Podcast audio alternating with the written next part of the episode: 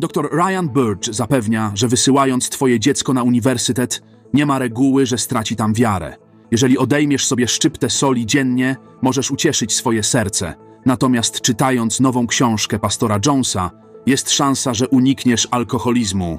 Gabi Barrett ogłasza premierę melodycznie intymnych zwierzeń na temat macierzyństwa i miłości, natomiast luteranie zapraszają młodzież z całego świata do innowacyjnego programu stypendialnego. Z kolei Watykan ostro wypowiada się na temat nowoczesnych systemów uzbrojenia, które niekoniecznie przyczynia się do ochrony ludności cywilnej. Środa, dwudziestego drugiego listopada, Radio Safira zaprasza do wysłuchania chrześcijańskiego serwisu informacyjnego. Stały obserwator z Watykanu przy Biurze Narodów Zjednoczonych w Genewie, arcybiskup Ettore Balestrero, stwierdził, że interesy gospodarcze i geopolityczne często przeważają nad szacunkiem dla ludzkiej godności. Podkreślił, że międzynarodowe prawo humanitarne powinno chronić godność ludzką, ponieważ często naruszane jest przez wojskowe i polityczne imperatywy.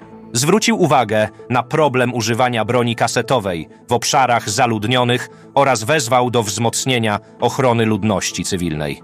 Ostatnio zajął się też kwestią autonomicznych systemów uzbrojenia, nawołując do negocjacji w sprawie wprowadzenia moratorium na ich rozwój. Politolog dr Ryan Burge na podstawie wieloletnich obserwacji obala mit, że wyższe wykształcenie sprzyja odrzuceniu wiary. Osoby z wyższym i podyplomowym wykształceniem są bardziej religijne niż pozostałe grupy badanych. Podkreśla znaczenie aktywnego uczestnictwa w życiu kościelnym oraz zaangażowania w chrześcijańskie inicjatywy na uczelniach. Jego badania ujawniają także trend odchodzenia od kościoła wśród starszych milenialsów. W placówce Dorcas w Debreczynie na Węgrzech kościół United Methodist wspiera uchodźców z Ukrainy. Od ponad roku obóz stał się domem dla około dwustu pięćdziesięciu osób, w tym dla mniejszości Romów. Kościół zapewnia mieszkańcom żywność, wsparcie duchowe i dach nad głową. Finansowanie utrzymania placówki wspiera United Methodist Church z Niemiec.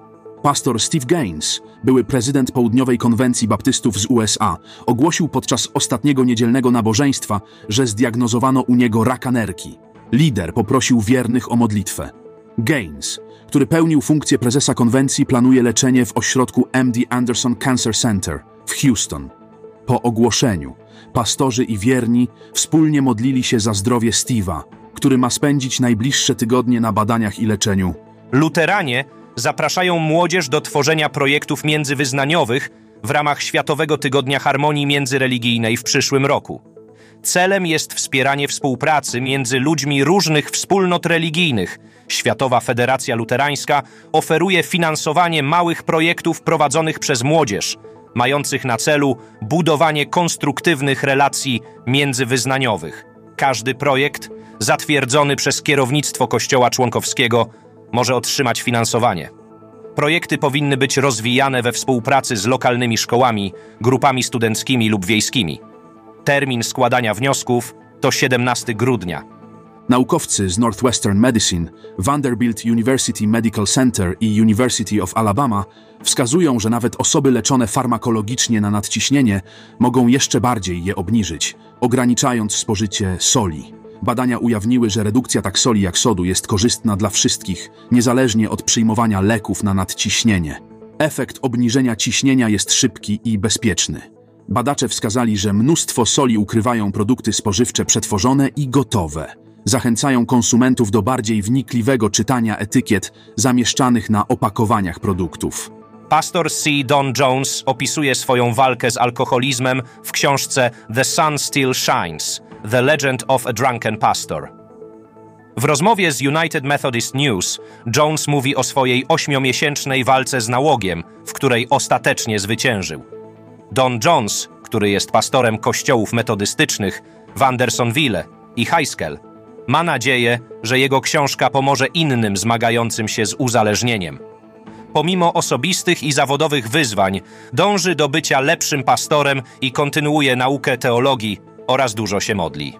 Gabi Barrett ogłasza premierę długo wyczekiwanego drugiego albumu Chapter and Verse, który ukaże się drugiego lutego w przyszłym roku. Artystka, zdobywczyni wielu platynowych płyt, prezentuje wzruszający singiel Growing Up Raising You, Nowe wydanie jest kontynuacją jej platynowego debiutu Goldmine. Artystka obiecuje jeszcze bardziej osobiste teksty piosenek. Barrett, opisując Growing Up Raising You, podkreśla osobisty charakter piosenki na podstawie własnych doświadczeń jako matki i żony w wieku zaledwie dwudziestu trzech lat. To był serwis informacyjny Radia Safira. Katolicy, protestanci i prawosławni razem. Niech nam wszystkim Bóg błogosławi.